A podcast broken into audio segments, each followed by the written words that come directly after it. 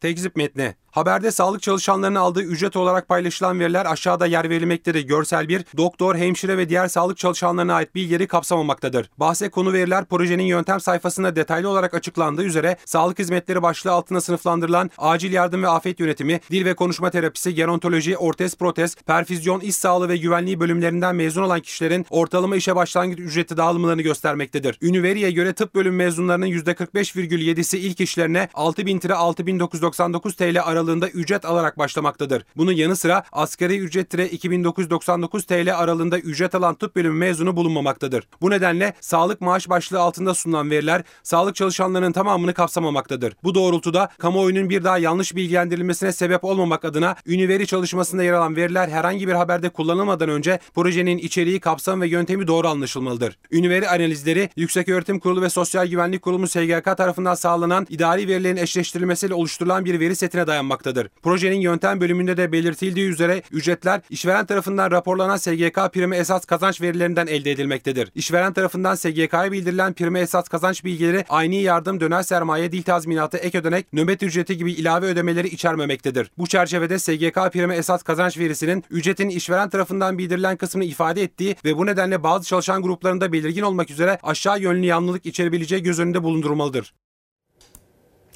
Efendim iyi akşamlar. Fox hafta sonu ana haber bülteniyle karşınızdayız. Ben Gülbin Tosun. Bu akşam etiketimiz yok hükmünde. Dün akşam yayınımızda son dakika gelişme, gelişmesi olarak aktarmıştım. Amerika Birleşik Devletleri Başkanı Joe Biden tarihi bir yalana sarılarak 1915 olayları için soykırım dedi. İlk olarak Dışişleri Bakanı Mevlüt Çavuşoğlu etkili ve yerinde ifadelerle Biden'a yanıt verdi. Biz de bülten sorumlumuz o gün Yıldız'la etkili bir etiket kullanmak istedik yok hükmünde etiketiyle görüşlerinizi bizlerle paylaşabilirsiniz. Hemen bültende öne çıkan başlıkları aktaralım. Kısmi kısıtlama kararı alınmasının ardından geçen 11 günde test sayısındaki azalmayla birlikte aktif vaka sayısı düştü. İyi bir gelişme gibi gözüküyor. Peki ya uzmanlar ne diyor? Aileden sorun, sorumlu yeni bakan Derya Yanık 23 Nisan Çocuk Bayramı'nda bir çocuğa yaptıklarının ardından bakanlıktan nasıl bir yazılı açıklama geldi? Kendi şirketinden kendi bakanlığına, piyasadan pahalıya dezenfektan satan eski Ticaret Bakanı Ruhsar Pekcan'ın yeni bir skandalı daha ortaya çıktı. CHP'nin emeklinin bayram ikramiyesi 1500 lira olsun teklifi daha genel kurula bile gelmeden komisyonda AK Parti ve MHP oylarıyla reddedildi. İkramiye ne kadar olacak ve ne zaman açıklanacak? Hepsi ve daha fazlası birazdan ama önce terörle mücadelede son durum. Türk Silahlı Kuvvetleri'nin Irak'ın kuzeyinde başlattığı Pençe Şimşek ve Pençe Yıldırım operasyonu gece boyunca aralıksız devam etti. Kahraman komandolarımız teröristlerin inlerine girerken hava kuvvetlerimiz de terör hedeflerini yerle bir etti.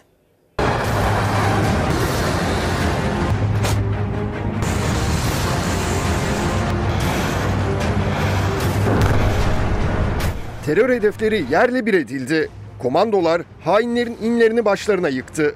Milli Savunma Bakanlığı gece boyunca aralıksız süren Pençe Şimşek, Pençe Yıldırım operasyonlarının ilk görüntülerini paylaştı. PKK ve KCK terör örgütünün Irak'ın kuzeyinde unsurlarımıza karşı bir saldırı hazırlığı içinde olduğu tespit edilmiştir.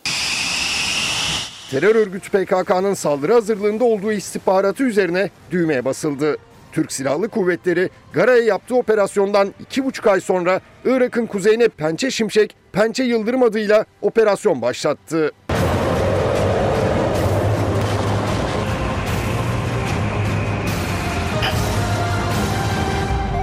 Metina, Avaşin Basyan, Kandil'le Zap'ı kapsayan operasyon fırtına obüslerinin sağ temizliği atışları yapmasıyla başladı. Ardından savaş uçakları peş peşe havalandı. Operasyona çok sayıda savaş uçağının yanı sıra silahsız ve silahlı insansız hava araçları da katıldı. Terör örgütüne ait Kandil'de tespit edilen 4 hedef, sığınak ve cephanelikler hava harekatıyla vuruldu.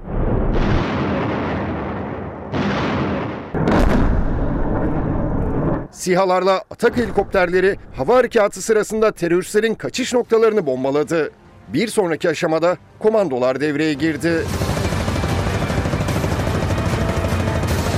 Gece boyunca süren operasyonu Milli Savunma Bakanı Hulusi Akar ve komutanlar harekat merkezinden takip etti. Komutanlarınızla beraber bu işleri bugüne kadar çok başarılı bir şekilde yaptınız. Bundan sonra aynı şekilde yapmaya devam edeceğiz. Ve bunun sonunda ne olursa olsun ölürsek şehit kalırsak gazi. En son tebrikle sana. Pençe Şimşek ve Pençe Yıldırım operasyonlarında bölgede terör örgütü PKK'ya ait tuzaklanmış EYP'lerle silah ve mühimmat ele geçirildi. Mehmetçik yurt içinde de teröristlere göz açtırmadı. Tunceli ve Şırnak'ta sığınak ve mağaralar imha edildi. Çok sayıda silah, mühimmat ve yaşam malzemesi ele geçirildi. Amerika Birleşik Devletleri Başkanı Joe Biden'dan 1915 olayları için küstah açıklama geldi aktardım. Yaşananlar için soykırım ifadesi kullanan Biden İstanbul yerine Konstantinopolis diyerek hadsizleşti.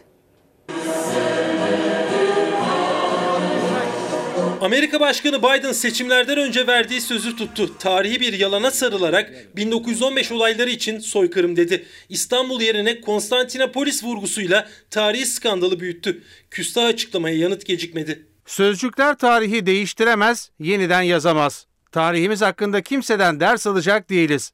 Siyasi fırsatçılık, barış ve adalete karşı en büyük ihanettir. Tek dayanağı popülizm olan bu açıklamayı tümüyle reddediyoruz. Amerika Başkanı Joe Biden 24 Nisan 1915 olaylarının yıl dönümünde Ankara-Washington hattında krize yol açtı.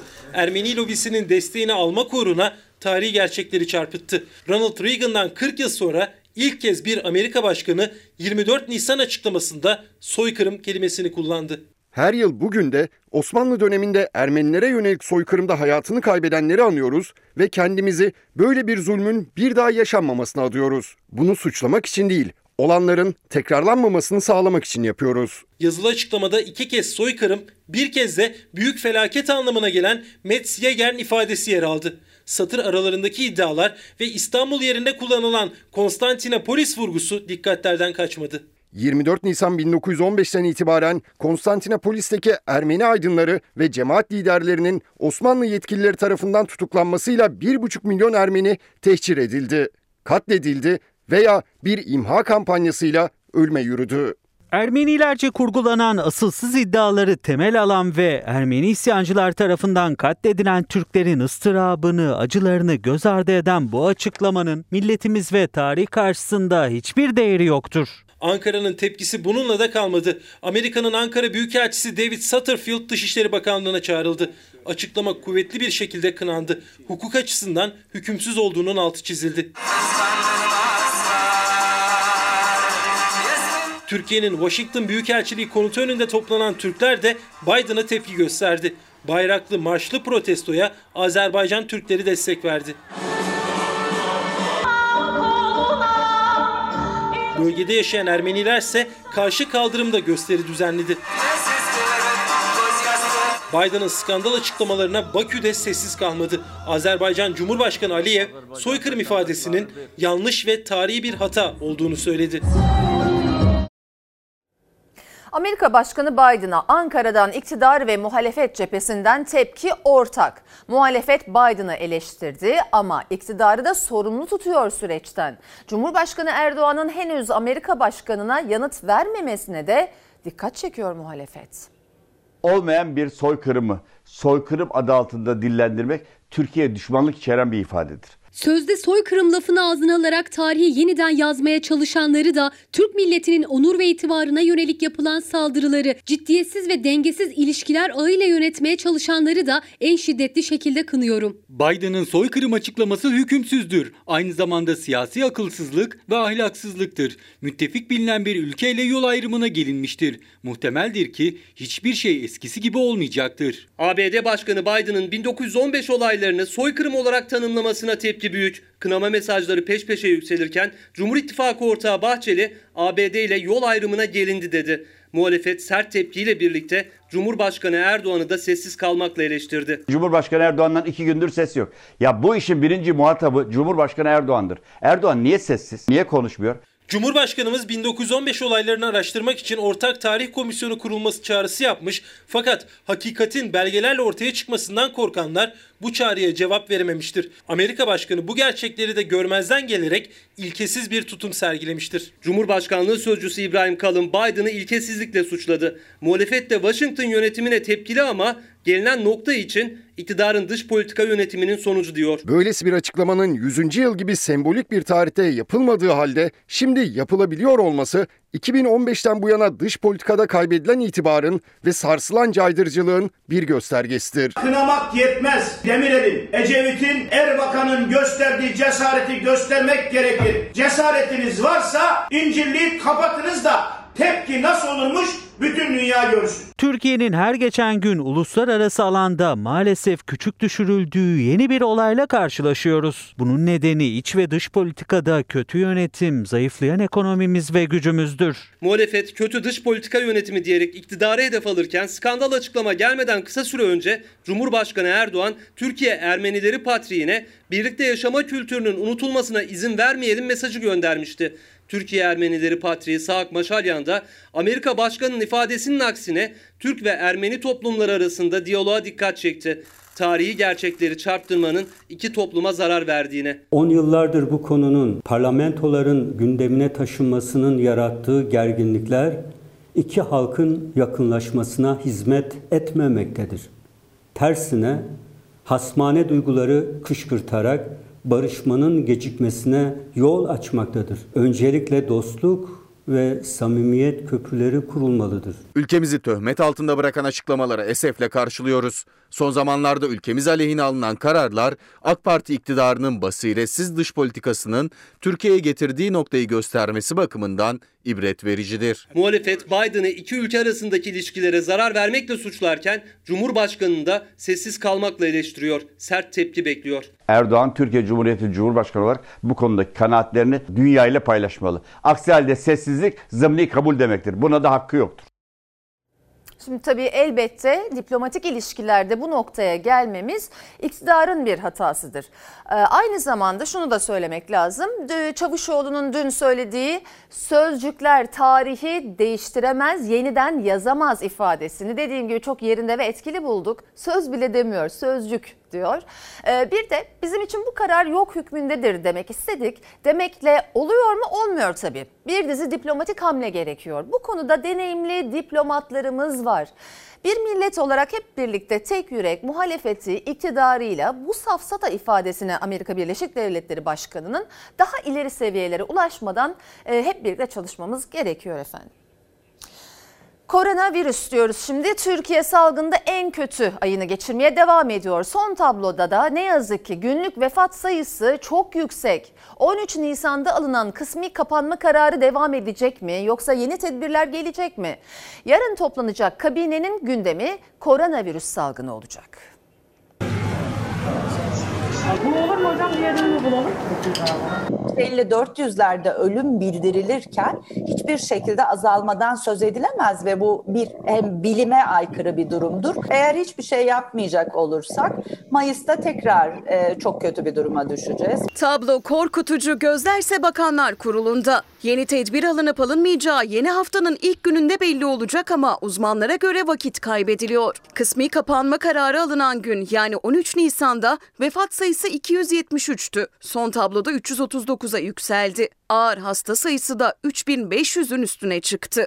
Hastanelerde zaten ağır vakaların çok olduğunu çok iyi görüyoruz. Aciller ve yoğun bakımlar dolu. Sağlık sistemi çok zorlanacak.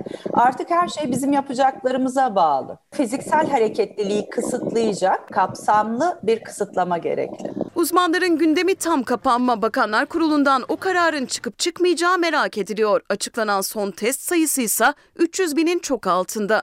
Test sayısı düştükçe daha az vaka tespit ediliyor. 60 binden 40 bine düşüldü diye sevinilecek bir durum yok. Bırakın 40 bin sayılara düşmeyi.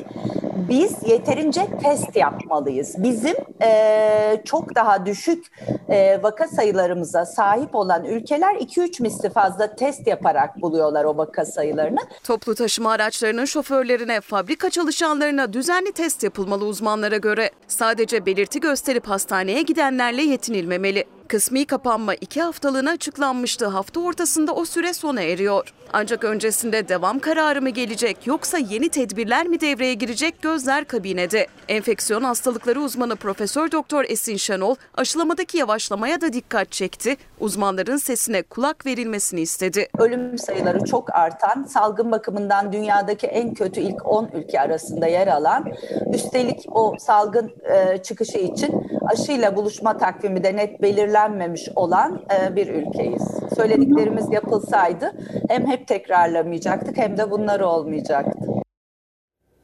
Dün sizlere koronavirüs tablosunu aktardığımda verileri aktardıktan sonra düşüşler olduğunu söyledikten sonra maalesef ifadesini kullanmıştım. İşte bu yüzden bu haberden anladınız siz e, neden öyle söylediğimi. Efendim 82 saat süren sokak kısıtlamasında yine bildik görüntüler yaşandı. Ölümcül virüse aldırış etmeyenler sokaklara taştı. İstanbul'da karantinada olması gereken bir kişi kumar masasında yakalandı. İçeri geç. Geç geç geç geç. Nereye dayı? Direnme lan. Beyefendi eşi hastaymış. Evet. Koronaymış kendisi. Bugün hasta olduğu halde dışarı çıkmış. Karantinada olması gerekirken kumar masasında yakalandı. İstanbul Esenyurt'ta bu görüntü polisi bile şaşkına çevirdi. Burada kimlikleri çıkaracak mısınız? Rica ediyorum hadi bak. Sorumluluğunu nasıl yapıyorsunuz? Böyle bir dönemde vakalar 50 bin, 60 bin. 82 saat süren sokak kısıtlamasının ikinci gününde de sokaklar doluydu. Bursa'nın Gemlik ilçesinde sokağa çıkma yasağına rağmen sahilde yürüyüş yapan vatandaşlar polise yakalandı. Sokağa çıkma yasağı var. Hala sahile giden vatandaşlar var. İkinci yerden sonra ceza yapacağız. Birçok kişi polisin evinize dönün anonsunu dahi umursamadı. Bursa'nın İnegöl ilçesindeki Kozluca köyünde iftardan sonra bir grup köy meydanında toplandı. Grup jandarma minibüsünü görünce bir anda dağıldı. İzmir'in Konak ilçesinde ise genç çift koronavirüse aldırış etmeden düğün eğlencesi yaptı. Sokağa çıkma kısıtlamasının olduğu saatlerde evlerinin çatısında sazlı sözlü davullu zurnalı eğlence vardı. Maske ve mesafe yoktu. İstanbul Esenyurt'ta polis ekipleri site içindeki dairenin kumarhaneye çevrildiği ihbarını aldı. Daireye yapılan baskında 46 kişi oyun oynarken yakalandı. Pandemi nedeniyle getirilen kısıtlamaları ihlal ettikleri için 159.744 lira para cezası kesildi. Beyefendi işte eşi hastaymış. Evet. Koronaymış kendisi. Bugün hasta olduğu halde dışarı çıkmış. Pozitif çıktı. Ha, pozitif çıktı. Siz, siz normal dışarıda olmamanız gerekiyor. Kumar oynayanlar arasında karantinada olması gereken bir kişi de vardı. Eşi pozitif olduğu için temaslı olan vatandaş filyasyon ekipleri tarafından hastaneye götürüldü. Bu görüntülerde İstanbul Beyoğlu'ndan polis sokağa çıkma kısıtlamasında açık olan bir kıraathaneye önce tırmanarak penceresinden içeri baktı. Ardından da baskın düzenledi. İçerideki 20 kişiye 69.380 lira ceza kesildi. Işıkları yapalım. Herkes otursun. Geç kimliklerinizi hazır edin. İsrail'de aşılamanın olumlu sonuçlarına bir yenisi eklendi. 10 ay sonra ülkede salgın yüzünden hayatını kaybeden olmadı. Hindistan'da ise salgının hız kazanmasıyla birlikte tam anlamıyla felaket yaşanıyor. İsrail nüfusunun yaklaşık %60'ını aşıladı. 10 aydır ilk kez Covid-19 kaynaklı ölüm yaşanmadı. Hindistan'da ise son 4 gündür günlük vaka sayısında rekor kırıldı. 2500'ü aşan can kayıpları sonrası krematoryumlarda yer kalmadı. Dünya Covid-19 salgınının pençesindeyken iki ülke aşılamada öne çıktı. İsrail nüfusunun %58'ini iki doz aşılayarak açık havada maskesiz hayata başladı. İngiltere'de ise şu ana kadar nüfusun %50'sine ilk doz aşı yapıldı. Kafe ve restoranlar açılarak normalleşmede önemli yol alındı. Hindistan yeni varyantların yayılması sonrası tam anlamıyla felaketi yaşıyor. Ülkede son 4 gündür dünyadaki en yüksek vaka sayıları kaydedildi. Sadece 24 saatte 350 bin günlük vaka tespit edildi. Hindistan'da hastaneler yeni hasta kabul etmiyor. Oksijen tüpü eksikliği nedeniyle de her hasta tedavi edilemiyor. Ülkede 2500 aşan can kayıpları nedeniyle krematoryumlarda yer kalmadı. Hayatını kaybedenler açık alanlarda toplu olarak yakılıyor. Iraksa bir faciaya sahne oldu. Başkent Bağdat'ta Covid hastalarının tedavi edildiği hastanede çıkan yangında 82 kişi yaşamını yitirdi. 110 kişi de yaralandı. İlk belirlemelere göre yangın oksijen tüpünün patlamasıyla çıktı.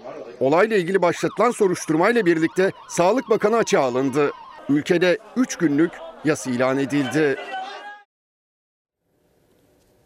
Sayın seyirciler bu arada e, tabii haberde yapılmadı Türkiye ile kıyas. Ben de onu söyleyeyim. Türkiye'de e, sadece e, %10'una yakını aşılanabildi vatandaşların. Ve bu arada bir e, tweet okuyalım. Mehmet Bey demiş ki madem 2021 sağlıkçılar yılı 670 bin sağlıkçı adayları aylardır 2021'in ilk atama müjdesini bekliyor. Bir e, izleyicimiz de gazileri hatırlatıyor. Aldıkları yaralardan dolayı hepsinin kronik rahatsızlığı var. Gazilere de aşı önceliği verilmeli şeklinde bu e, paylaşımınızı da e, sizlerle e, paylaşmış olayım. Efendim aileden sorumlu yeni bakan Derya Yanık'ın 23 Nisan Çocuk Bayramı'nda makamında ağırladığı çocukla yaşadığı diyalog iki gündür Türkiye'nin gündeminde. Bakan Derya Yanık çocuğunun devletin koruması altında olduğunu açıklamıştı o görüntülerde. Çocuğun muhalefet ve sivil toplum kuruluşlarının tepkisi sürerken bakanlık açıklama yaptı. Devletin korumasında olması çocukların utanacağı bir durum değil dedi. Ramazan'dan sonra koruma evinde kaldığı 5 arkadaşıyla beraber bize misafir olarak gelecek. Çikolata ve çay hakkımızı o zaman kullanacağız değil mi?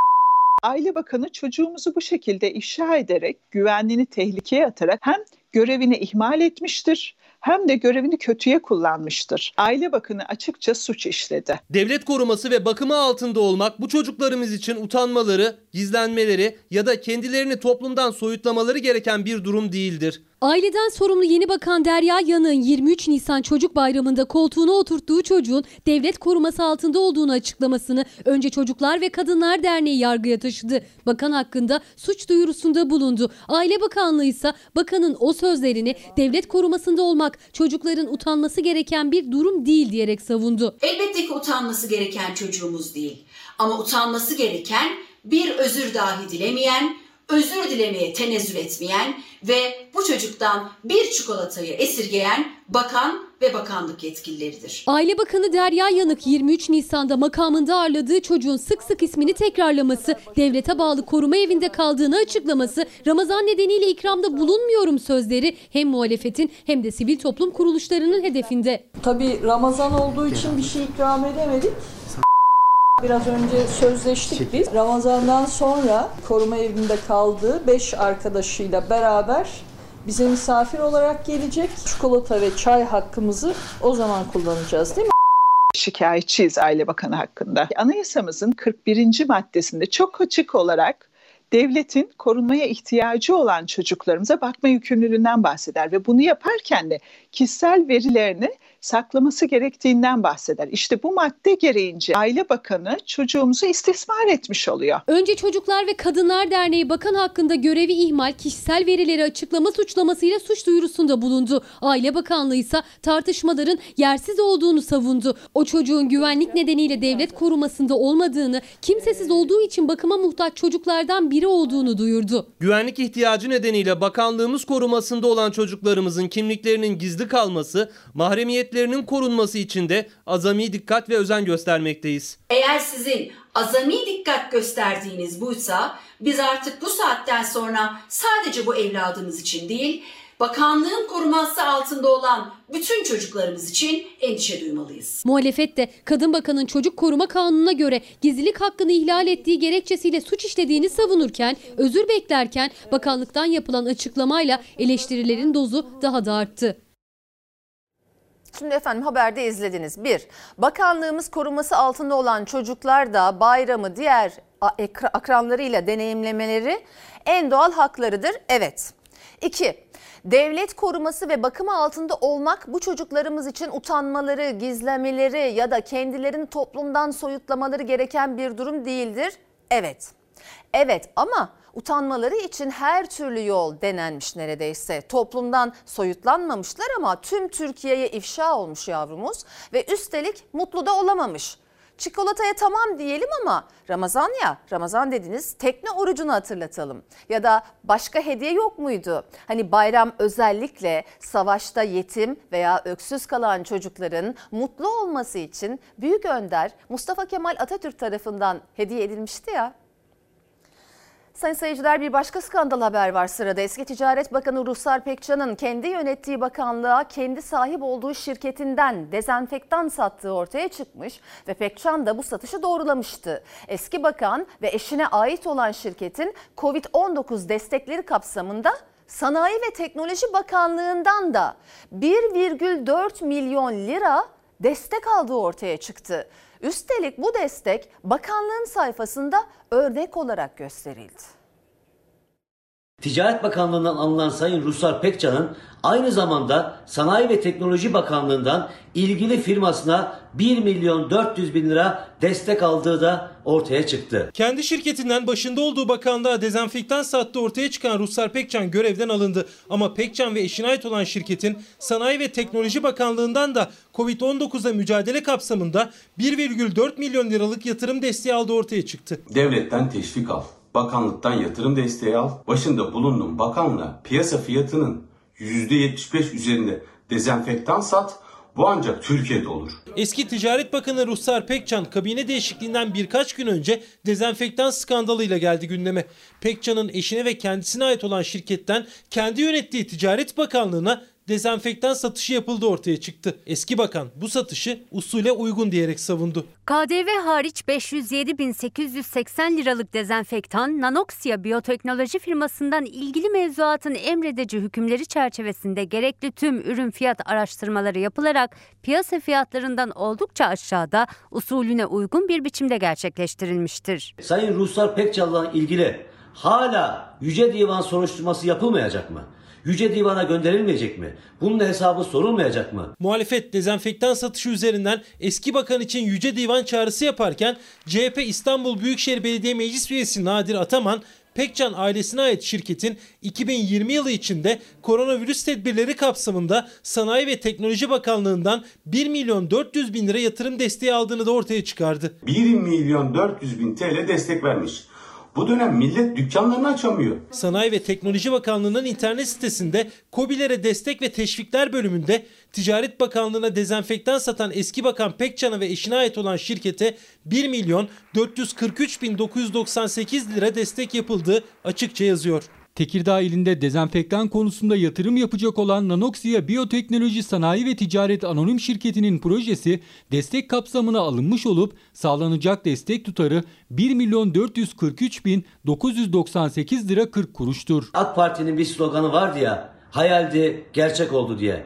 Gerçekten de bir bakanın kendi bakanlığına, kendi şirketinden mal satması, bir başka bakanlıktan ekonomik destek alması hayaldi, gerçek oldu. İktidar cephesinden günlerdir ses yok. Muhalefetse sesini yükseltmeyi sürdürüyor. Pekcan'ın Yüce Divan'da yargılanması gerektiğini söylüyor. AK Parti ve MHP'lilere sesleniyoruz. Yüce Divan'la ilgili daha ne yapması gerekiyordu ki bir bakanın Yüce Divan'a gitsin? Kripto para dola, dolandırıcılığıyla elde ettiği 2 milyar dolarla yurt dışına kaçtığı iddia edilen Faruk Fatih Özer'in ortağı olan abisiyle kız kardeşi de gözaltına alındı. Operasyonun kapsamı genişlerken o dolandırıcının bakanlarla çektirdiği fotoğraflar da tartışma yaratmaya devam ediyor bir işte kazanç ne kadar yükse riski de o kadar büyüktür. Bu yüzden kaybedenler de oldu. Kripto para platformuyla dolandırıcılık soruşturmasında gözaltına alınanların sayısı 69'a yükseldi. 2 milyar dolarla yurt dışına kaçtığı iddia edilen Faruk Fatih Özer'in ortağı olan abisiyle kız kardeşi de gözaltında. 4 yıldır kripto para borsasında faaliyet gösteren bir firmanın genel müdürü Faruk Fatih Özer. İddiaya göre 392 bin kişinin yatırımlarıyla Arnavutluğa kaçtı. İstanbul merkezli 8 ilde düzenlenen operasyonlarda 69 şüpheli yakalandı. Abisi ve kardeşi de gözaltına alınan Özer'in de aralarında bulunduğu 11 firari ise aranıyor. İlgili şahıs Faruk Fatih Özer'i tanımıyorum. Bir yakınımız vasıtasıyla 23 Aralık 2019'da yazılımcı gençlere verdiğimiz randevuya eklemlenerek gelmiştir. Firari Faruk Fatih Özer'in Dışişleri Bakanı Mevlüt Çavuşoğlu'ndan sonra İçişleri Bakanı Süleyman Soylu'yla da daha önce makamında çekilmiş fotoğrafı ortaya çıkmıştı. Soylu'nun yakınımız vasıtasıyla odadaydı dediği o karedeki üçüncü kişinin İçişleri Bakanı'nın yeğeni olduğu iddia edildi. Süleyman Soylu'ya yönelik eleştirilere Sağlık Bilimleri Üniversitesi Rektör Yardımcısı Profesör Doktor Kemalettin Aydın'ın verdiği yanıtsa tartışma yarattı. Aynı zamanda AK Parti'nin Etik Kurulu Başkanı olan Profesör Soylu'ya kendini eleştirenlere karşı zehir kullanmasını önerdi. Soyun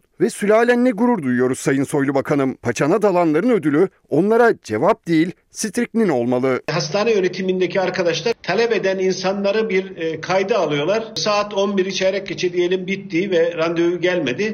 Orada hızlı bir şekilde aşıya davet ederek aşı uygulamasıyla sorun çözülmeye çalışılıyor. Daha önce randevusuz aşı yapıldığına dair sözleriyle dikkat çeken profesör o çıkışına açıklık getirmemişti. Kemalettin Aydın'dan zehir önerisinin ardından da herhangi bir açıklama gelmedi. Faaliyetlerini durduran bir diğer kripto para platformunun CEO'su İlker Baş da gözaltına alınmıştı. İlk ifadesinde siber saldırı sonucu 200 milyon lira değerinde kripto parasının çalındığını öne sürerek kendini savundu. Aylık gelirinin ise 1 milyon 500 bin lira olduğunu söyledi. Efendim emeklilerin bayram ikramiyelerinin yatmasına kısa süre kaldı ama hala miktarı belli değil. CHP'nin 3 senedir 1000 lira olan ikramiyenin 1500 liraya çıkarılması teklifi ise meclis komisyonunda reddedildi. Maalesef yani bu üçüncü, dördüncü bayram oldu. E, hala bin lira. Yani hiç mi bunlara artış gelmiyor? En az 2000 lira olsun. Hadi yapamıyorlarsa bari artışları da göz önünde bulundursunlar. 1500 lira yapsınlar bari. Olur mu sizce? Yani çok zor, çok zor. 1200'e verirlerse yat kalk dua et diyeceğim yani. Başka bir şey demeye gerek yok. Yani 200 lira zam yaparlarsa öp de başına koy. Emeklinin gözü bayram ikramiyesinde. Zam geleceği belli. Oranı ise 2 haftadan kısa süre kala hala belli değil. 2018'den bu yana 1000 lira olan ikramiye 1500 lira olsun diye CHP Plan Bütçe Komisyonu'na teklif verdi. AK Parti ve MHP oylarıyla reddedildi.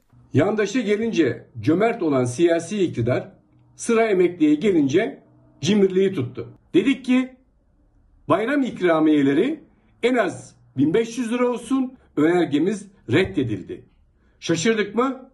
Şaşırmadık. Enflasyon oranında artış yapılan bayram ikramiyelerinin Ramazan'daki ilk ödemesini Mayıs başında gerçekleştireceğiz. Sayın Cumhurbaşkanı enflasyon kadar vereceğim dedi ama hangi enflasyon? Şimdi yılbaşından bu yana 6 aylık enflasyon %7-8 civarında. Ee, bu seneki enflasyon hedefi 12'nin üzerinde. Valla bekliyoruz. 13 milyon emekli. Heyecanla bekliyoruz. Hangi enflasyon sorusu hala yanıt bulmadı. Aradaki farksa çok. Yıllık enflasyon göz önünde bulundurulursa bayram ikramiyesi zammı 161 lira olacak. 3 yıllık enflasyona göre hesaplanırsa 500 lira. Bir yıllık değil de 3 yıllık enflasyon üzerinde verirse çok iyi olur. Hiçbir şey yetmez. En az en az ki hayal tabii de 2500-3000 lira gibi bir şey olacak ki insanlar biraz nefes alsın. Olur mu o kadar? Aya çıkarız ama o iş olmaz. Undan şekere, yağdan yumurtaya kadar her ürün zamlandı. Geçim sıkıntısı her geçen gün katlanan emeklinin gözü kulağı bayram ikramiyesinde. Ama bayrama sayılı günler kala hala ne oranı ne de miktarı belli ikramiyenin. Marketlerde dolaşıp dolaşıp en uygun hangisiyse onu almaya çalışıyoruz. Bir buçuk olsun. Belki e, beni dinleyenler az diyecekler ama ya ona da razıyız. Adı bayram ikramiyesi olsa da gelen para temel ihtiyaçlara harcanacak. Yani geldiği gibi gidecek. İnşallah 1500 lira yaparlar. Rahat bir nefes alırız. Nereye gidecek o para? Yeri belli. Doğalgaza, elektriğe, suya her şeye zam geldi zaten. Yetiştiremiyoruz. Hemen gelir gelmez bir masraf kapısını kapatacağız. Bu haber önemliydi. Emeklilerin durumu önemli. Bir de hak ettikleri halde emekli olamayanlar var. Emeklilikte yaşa takılanları görmeyenler bizim için yok hükmünde demiş EYT'li Yakup Bey. Sayın seyirciler gıda ürünlerine gelen zam iftar menülerini de değiştirdi. Dar gelirlinin iftar sofrası önceki senelerden çok farklı. Soframıza garibanın nesi olur? Çorbası, soğan, ekmeği olur. Başka bir şey olmaz yani. Bu hayat şartlarında ne olacak yani? Evde ne bulsa o var. Fiyatlar uçuk zaten. Bizim için pahalı her şey. Bulgur pilavı, tarhana çorbası, Oh yavrum yanına yapabilirsek ayran. Geçen sene tavuk koyabiliyorduk. Bu sene hiç koyamıyoruz. İftar sofrasında çorba var, pilav var dar gelirlinin. Yanına ayran gelir mi? Meçhul. Geçen sene sofrada olan tavuk bile yok artık kimi sofrada. Türkiye kamu sene göre sofralar bir yıl öncesine göre %21 zamlı kuruluyor. Haliyle iftar menüleri de eskisi gibi değil artık. Ne yapabilirsin? Alacağınız bir makarnadır, çorbadır. Böyle şöyle ucuz yollu bir sofra hazırlarsınız kendinize. Başka ne yapacaksınız ki? İnsanlar artık bonfileymiş, büftekmiş bunlar unutuldu gitti. Bir iftar sofrası kurmanın maliyeti her geçen yıl artıyor. Kamusenin araştırmasına göre bir kişinin günlük iftar sofrasının maliyeti 35 lira. Ancak dar gelirli bu rakamla ve zamlı fiyatlarla pek çok gıda ürününü sofrasına koyamıyor. Et ürünlerini çekmişizdir, görmüşsünüzdür zaten. Bunlar sofradan kalktı mı? Onlar kalktı tabii. Markete geliyorsun, bir bakıyorsun aldığın hiçbir şey yok. İki tane poşet var elinde ama yüz küsür tutmuş oluyor. Yani iftar sonrası her sene zamlanıyor. Ramazan'ı bari biraz hafifletin. Zamlarınız olsun. Her şeyde yani mübarek ayda. Yani 11 ay sultan diyorlar. Zam ayı diyorum ben. Askeri ücrete geçinen insanlarız. Ya Allah sonumuzu hayır etsin. Tüketiciye göre zamayı her sene fiyatlar farklı. 4 kişilik bir ailenin iftar sofrası alışverişi 140 lira tutuyor. Türkiye Kamusen'in araştırmasına göre bu da ayda 4211 lira demek. Mümkün değil yani. bak. Üç tane Mümkün biber değil. alıyorum. Ne kadar ödediniz? Mümkün daha ödemedik. Kasaya girmedik daha. Bak şu biberin kilosu 23 milyon. 3 tane aldık. Biber bile yiyemiyor ki insanlar. Ne yiyelim? Anca ne olur bir çorban kaynar. Yani yaparsa işte bir e, pilavın olur. Biz 4 kişilik bir aileyiz ama e, eve giren para belli. Asgari ücretle geçinen bir e, aileyiz açıkçası. O yüzden dolayı hani e, kıt kanaat ye- yetişiyoruz. Örnek veriyorum yemeğini alırsın ama tatlı canın çeker tatlıyı alamazsın. Ya da bir yoğurt eksik olur, bir salata eksik olur. Yani İlla ki eksik olur o sofrada. Yani o yüzden dolayı dediğim gibi yani 140 TL yetmiyor açıkçası. Günlük iftar alışverişine 140 lira bile yetersiz kalıyor. Ama asgari ücretlinin günlük geliri 94 lira. Hesap ortada. Çok zor yavrum, çok zor onları. Nerede? Baksana bir aylıkla çalışıyoruz. Bir sürü kişi, ev kira. Nerede?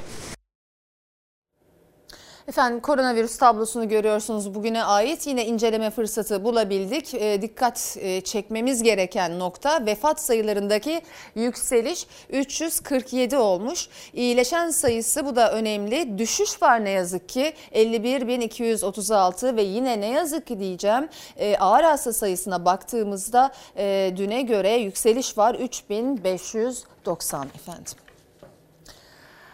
Zaten düşük ücretle hayatını sürdürmek zorunda olan öğretmenlerin şimdi de ek ders ücretleri kesilmeye başlandı. Neden diye sorulduğunda Milli Eğitim Bakanlığı ders fiilen yapılmış olmalıdır yanıtını verdi. Yani canlı derslere öğrenci katılmazsa ya da erişim sorunu yaşanırsa bedelini öğretmen ödüyor. Bakın bugün itibariyle 38. öğretmenimizin ölüm haberini aldık. Yüz yüze eğitimler Mart'ta başladığından bugüne. Koronavirüs Şimdi- nedeniyle mi? Tabii ki koronavirüs sebebiyle. Şimdi öğretmenler canlarıyla uzaktan eğitimi, yüz yüze eğitimi bir şekilde aşılanmadan yapmayı sürdürme mücadelesini sürdürürken siz öğretmenlerin zaten düşük olan ücretlerini nasıl keseriz, nasıl geri alırız diye bir takım uygulama içerisine gidiyorlar. Türkiye'nin birçok yerinde uzaktan ders veren öğretmenlerin ek ders ücretleri kesildi. Eğitim İş Sendikası Milli Eğitim Bakanlığı'na sordu, yazılı yanıt geldi. Yanıtta görevin fiilen yapılmış olması gerekli dendi.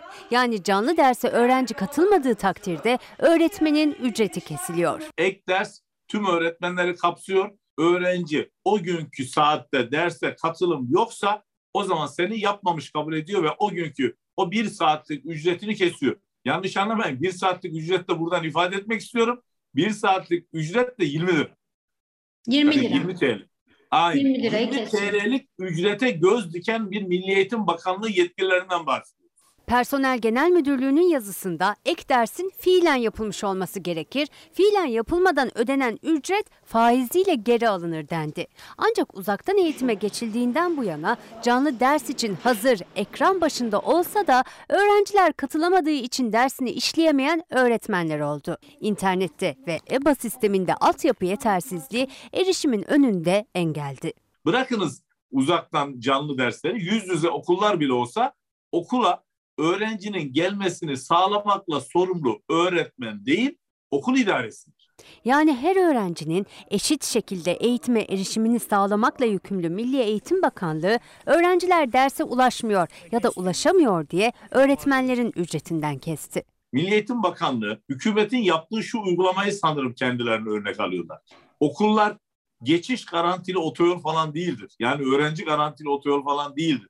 Ya da sınıflar, öğretmenler hasta garantili devlet e, şehir hastaneleri falan değildir. Emin olun çok komik Milli Eğitim Bakanlığı'nın ne kadar e, konuya vakıf olmayan, liyakat sorunu olan kişiler tarafından yönetildiğinin bir diğer tespitidir bu.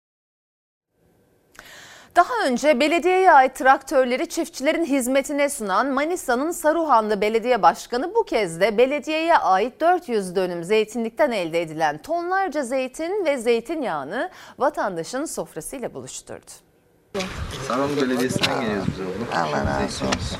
Bunlar bizim belediyemizin arazilerimizde ürettiğimiz zeytin, o zeytinden çıkardığımız zeytinyağları. Saruhanlı Belediyesi'ne ait zeytinliklerin ürünleri. Tonlarca zeytin ve zeytinyağı binlerce vatandaşın sofrasında artık. Sosyal belediyecilikte yapılması gerekenleri yaptık. Belediyeler dar gelirli ailelerin kapısını hep çalıyor ama pandemi sürecinde geçim sıkıntısının katlanmasıyla özellikle de gıda yardımları arttı. Manisa'nın Saruhanlı ilçesinin CHP'li belediye başkanı Zeki Bilgin yapılan yardımların yanına zeytin ve zeytinyağı yardımını da ekleme kararı aldı. Saruhanlı Belediye'mizin gayrimenkulleri olan geçmiş dönemde vatandaşlara ihale edilmiş fakat uzun yıllar bunların kiraları ödenmemiş. Geçmiş dönemde ihale edilen ancak belediyenin kirasını dahi alamadığı 400 dönüm arazi içindeki binlerce ağaçtan zeytinleri belediye çalışanları topladı.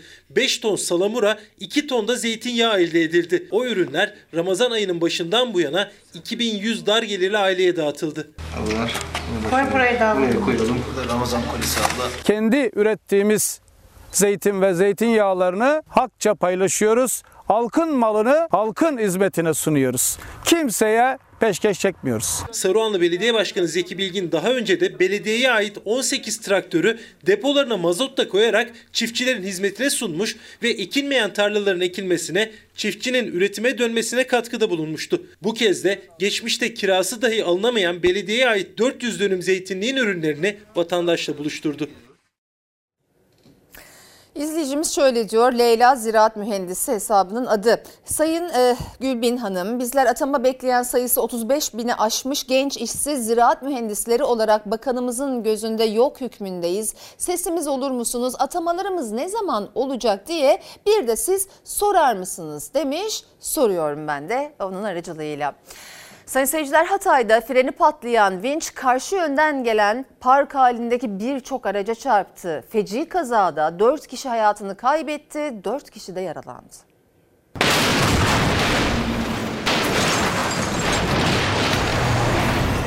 Freni patlayan vinç dehşet saçtı. Karşı şeride geçti, önüne çıkan araçları biçti. Kazada 4 kişi hayatını kaybetti, 4 kişi de yaralandı. Frenin patlaması sonucunda e, ne yazık ki bu araçları biçti. Normalde buradan ağır tonajlı araçların geçişi yasak. Hatay'da kablo yüklü vincin iddiaya göre frenleri patladı. Şoför Mehmet Sultanoğlu yokuş aşağı inen aracın hakimiyetini kaybetti. Hızla viraja giren vinç devrilip karşı şeride geçti. Seyir halindeki bir taksi ve yolda park halindeki 11 araca çarparak durabildi. Tüm e, Hatay'a geçmiş olsun. Kazada vinç şoförü ve arkadaşıyla takside bulunan iki kişi hayatını kaybetti. Dört kişi de yaralandı. Kazaya karışan araçlar vinç yardımıyla kaldırıldı.